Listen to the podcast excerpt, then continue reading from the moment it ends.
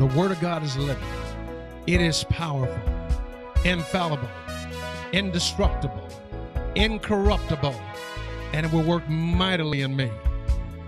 And now, your host, Pastor Jerry Miah Williams, from the service already in progress. Amen. Amen. Let's uh, look to the Lord in prayer right now. Let's look to the Lord in prayer. Lord God, in Jesus' name, we thank you for this day. We thank you for being our Father and our God.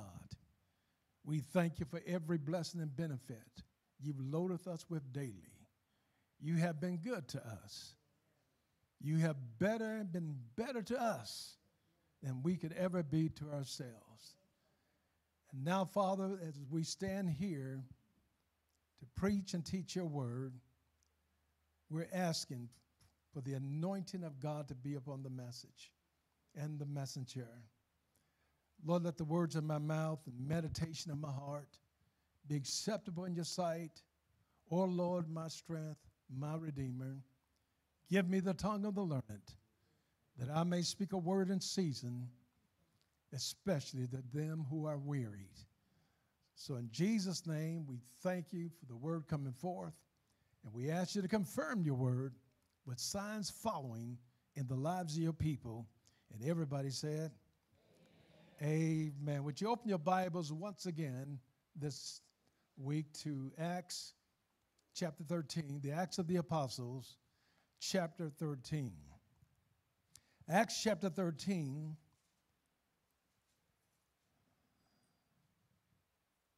Verse 38 are the words of Paul the Apostle, when he went into the church at Antioch, the church at Antioch, not in Syria, but in Pisidia.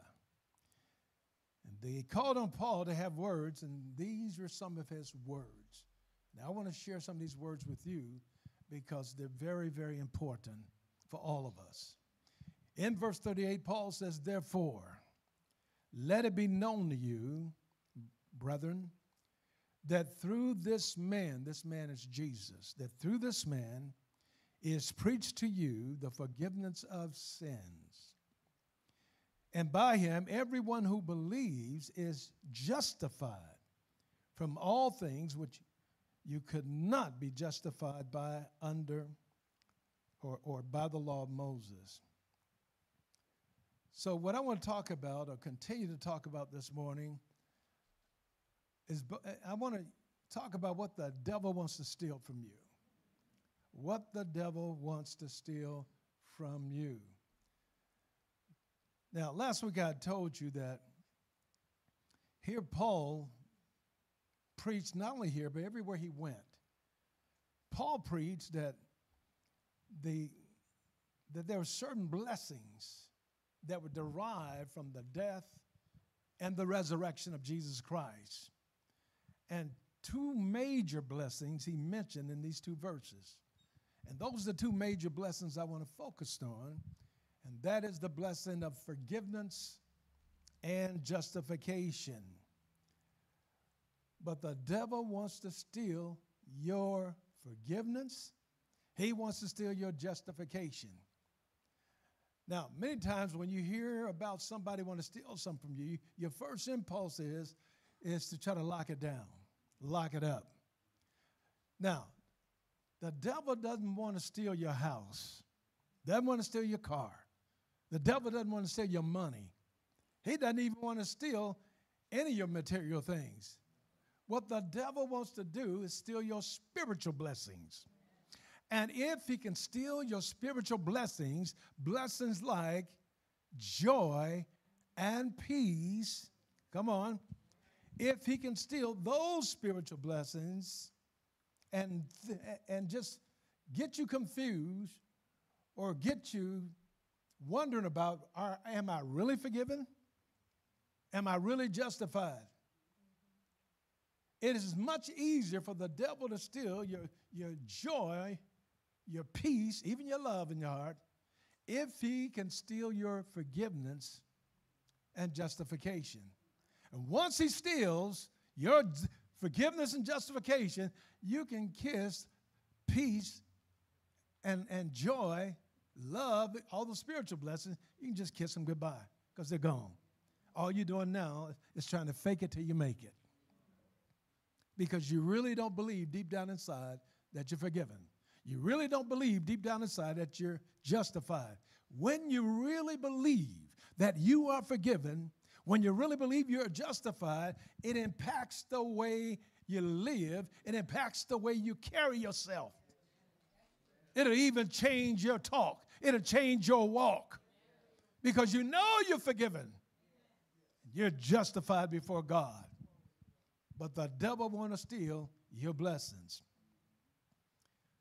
John chapter 10, verse 10, Jesus told the Jews, he says, The thief, speaking of the devil, the thief cometh not but for to steal and to kill and to destroy. But I am come that they may have life and that they may have life more abundantly. But again, there's certain things the devil doesn't want to steal. He wants to steal the important things. So what you have, that's not what the devil wants to steal. He wants to steal what you believe. And the question is, what do you believe? Do you really believe you're forgiven? Do you really believe you're justified?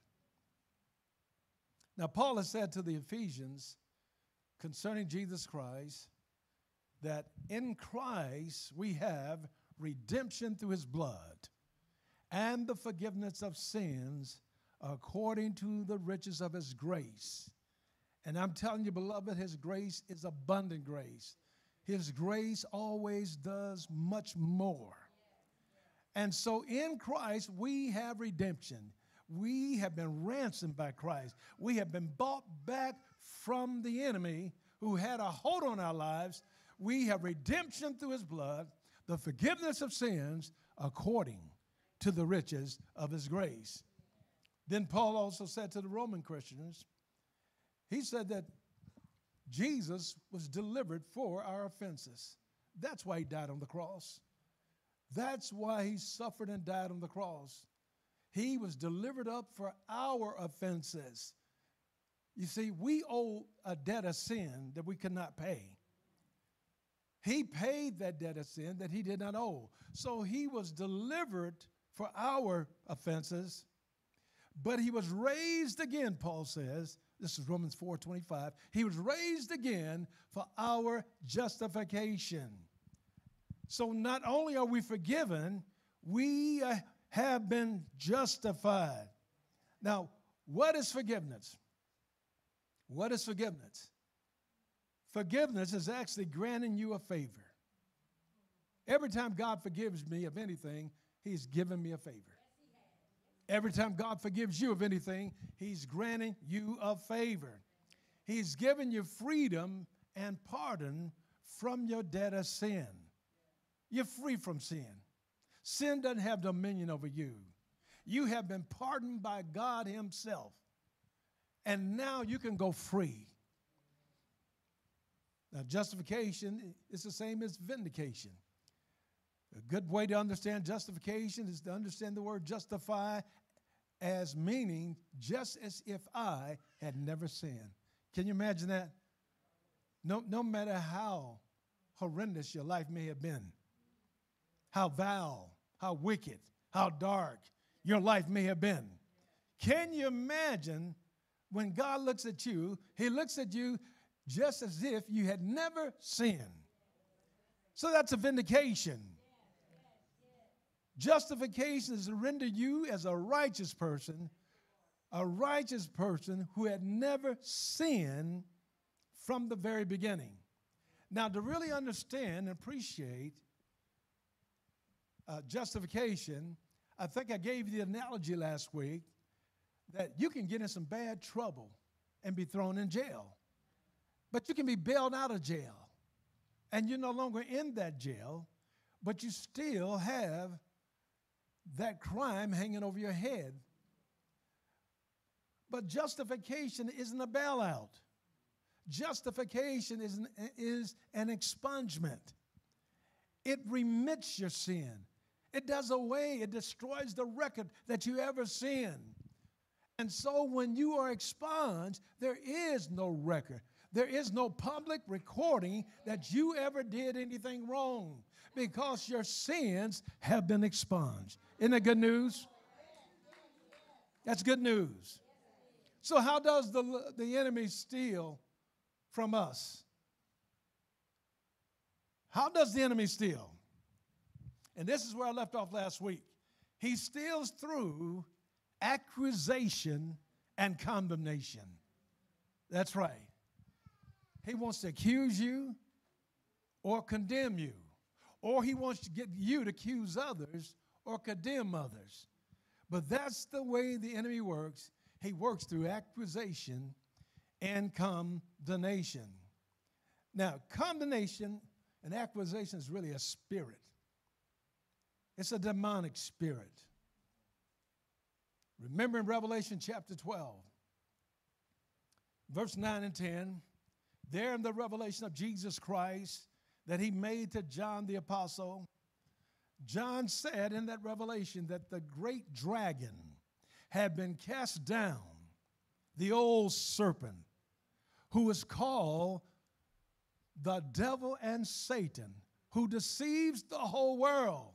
He's been cast down and his angels have been cast down with him. What was John saying? When Satan got kicked out of heaven, he was cast down into this earthly realm. And John says he was the old dragon, the old serpent, the same one we call the devil and Satan. He's been cast down. But John says there's a good news story to this. He says in verse 12, verse 10 rather, and I heard a loud voice saying in heaven, Now is come salvation and strength. Now is come the power, the, the kingdom of God and the power of his Christ. For the accuser of our brethren has been cast down, who accuses them before our God both day and night. But they overcame him. Yes, they did. They overcame him by the blood of the Lamb and the word of their testimony, and they loved their lives not until the death. What was John saying? Even though the devil is in this earthly realm, walking about as a roaring lion, seeking whom he may destroy, the good news is we now have salvation and strength. We now have the kingdom of our God and the power of his Christ. Why? because the accuser of our brother has been cast down. Satan's only power is in his role as an accuser. He has no power outside of accusation and condemnation. He has been cast down, he has been defeated. Then John went on to say, But the saints overcame him. And this is the same way you're going to overcome him. This is the same way I'm going to overcome him the same one who wants to steal from us. They overcame him by the blood of the Lamb and by the word of their testimony. What was their testimony? By the blood of Jesus Christ, I'm forgiven. By the blood of Jesus Christ, I am justified. By the blood. And there's power in the blood. And John says they love their lives not unto the death. When you get the revelation of who you are in God, and what God has given you, you will love God more than you love the life you're living. You love not your life until the death. So some people are afraid of dying.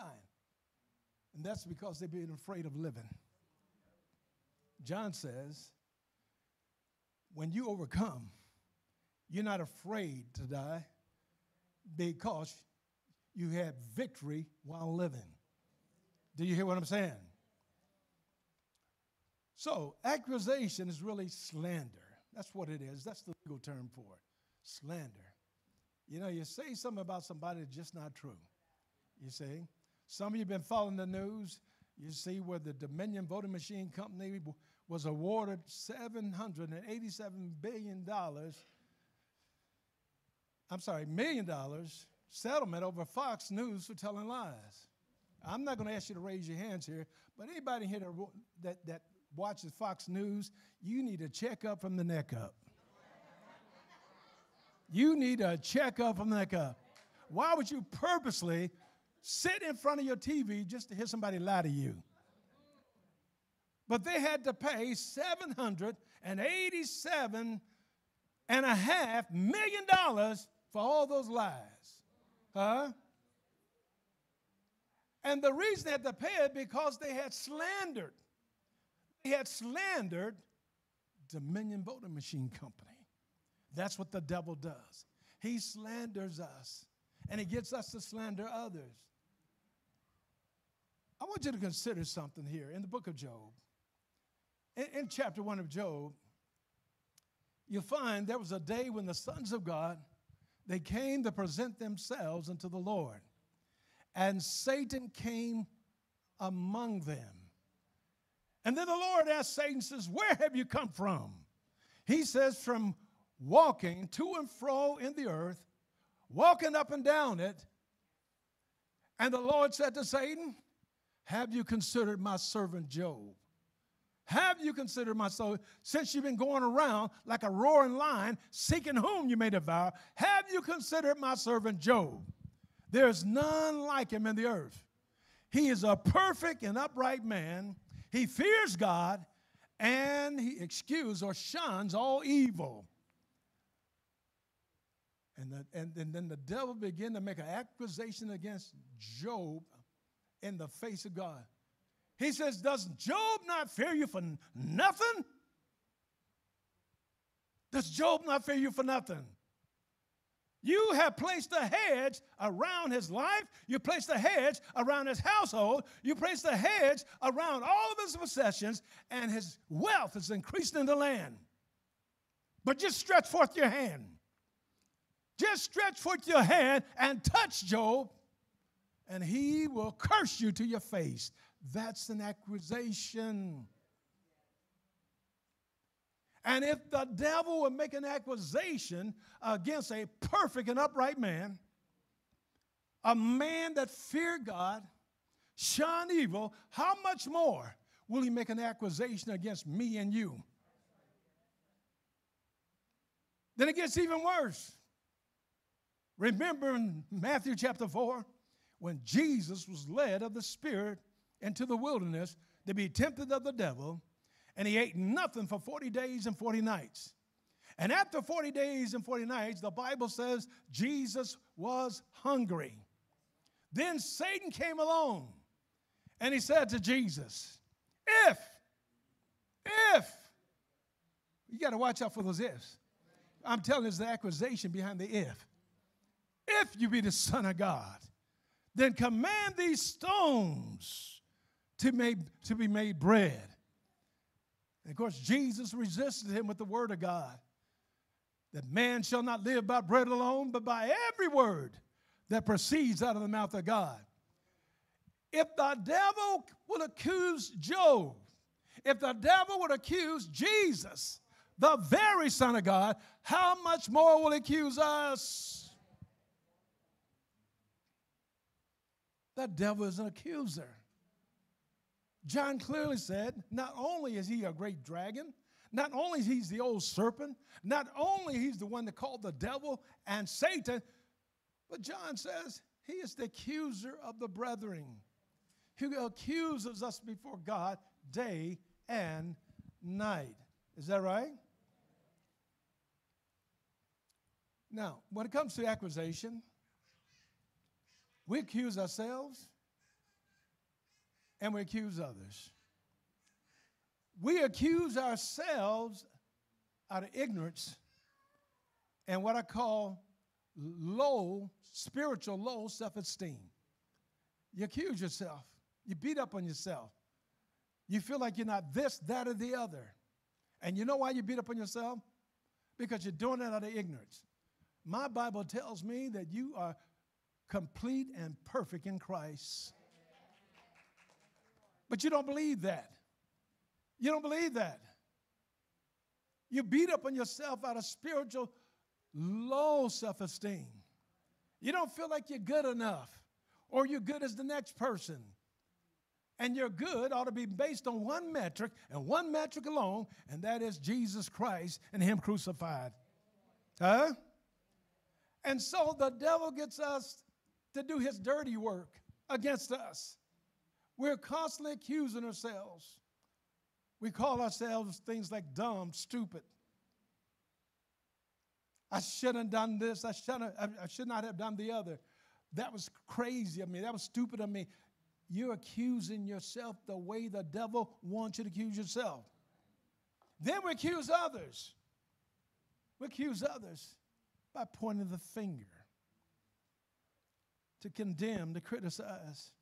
But when you're pointing your finger at somebody else, there's at least three fingers pointing back at you and one thumb, the thumb up your nose. Did you hear what I said? And why do we accuse others? We do it out of our own guilt. We do it out of our own guilt. In psychology and some social scientists, they may, they may call that projection. You project on other people what you're going through. The reason you're accusing me of this, that, and the other, because you're going through this, that, and the other, and, and you're having trouble grappling with it, reconciling it, dealing with it, managing it. So you accuse me of the very thing that you're guilty of. And that's an accusation. And I'm telling you who's behind that accusation. Satan is the one behind that accusation. Now, condemnation is the past judgment on ourselves or others. Just pass judgment.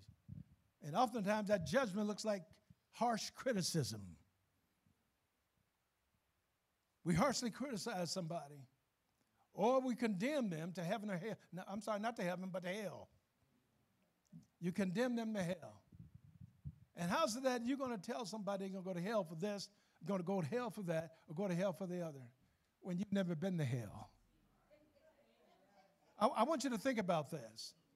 But that is a spirit of condemnation. And so we pass judgments on ourselves, we pass judgment on others. And why did we condemn ourselves? Matthew chapter 7 tells us why. If you flip over to Matthew chapter 7, Jesus was telling us in the Sermon on the Mount exactly why we condemn other people.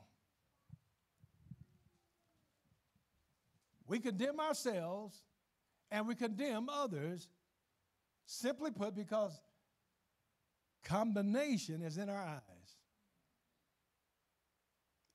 Let me say it again. We condemn ourselves, we condemn others because of condemnation being in our eyes. In Matthew chapter 7, Jesus says, this is part of the Sermon on the Mount, judge not that you be not judged. In other words, what you sow, you're going to reap. If you don't want to be criticized, stop criticizing other folk. If you ain't got nothing good to say, don't say nothing at all. Judge not, condemn not, sentence not, criticize not, that you be not judged. For with the for with what judgment you judge, you will be judged. And with the measure you use, it will be measured back to you. Then he illustrates the, what I'm talking about how condemnation is in our eyes. It's always in our eyes. We only condemn that we see. Think about it. You can't condemn anybody if your eyes are closed. But when you open your eyes and you don't like what you see, you condemn. And oftentimes you don't like what you see in them because you know that's what you see in yourself. Now, here's the illustration Jesus gave. Here in Matthew chapter 7, verse 3. He says, Why do you look at the speck in your brother's eye and do not consider the plank in your own eye? Hello, somebody. Huh? Don't tell somebody how to raise their kids when you can't do nothing with your own. How are you going to tell somebody how they need to treat their husband and your husband already left you? Hello. How are you going to say to your brother, Let me remove the speck from your eye. And look, a plank is in your own eye. Jesus said, You're a hypocrite. You're a hypocrite because you're condemning others in the same areas you're guilty of. First, remove the plank from your own eye, and then you will see clearly to remove the speck from your brother's eye. And if you ever get to a place where you can see clearly to remove that speck of dust from your brother's eye, you must approach your brother with love and compassion. Hello? Or you'll be rebuffed. You won't be received. You'll be rejected. Off, you, right, right away, you'll be rejected. And so Jesus is telling us combination is in your eyes. It's how you see people. And oftentimes, the way we see people is predicated on the way we've, we've seen ourselves. Hello? You're just projecting, trying to make yourself feel better by making somebody else feel worse. That's condemnation. But you notice, Jesus never condemned anybody. Let me say it again. Don't get quiet on me here. Jesus never condemned anybody. Don't you look at me like did I turn to John chapter 8? Turn to John chapter 8. John chapter 8. We live in a day and a time where there's a lot of wickedness among men. And we think that we as a church, we have been anointed and appointed to condemn the world. No, we have not been. We've been called to love the world. Huh? In John chapter 8, Jesus had gone into the temple early one morning to teach. And as he sat down, the people gathered around him. Then all of a sudden, the scribes and the Pharisees brought to him a woman caught in adultery. And when they had set her in the midst, can you imagine You're teaching somebody going to interrupt your session? They say this woman was caught in adultery, and you're not even teaching on adultery. Huh? And they said to him, Teacher, this woman was caught in adultery in the very act. You can only know that if you were there. And if you weren't there, you didn't see it. And if you saw it, why were you there? Join us Sunday at Agape Word Fellowship, where Dr. Jerry Miah Williams is your pastor, proclaiming a life changing message of the agape love and power that God is. For more information, log on now at www.agapeword.net, 1430 South New Hope Road. Agape Word Fellowship.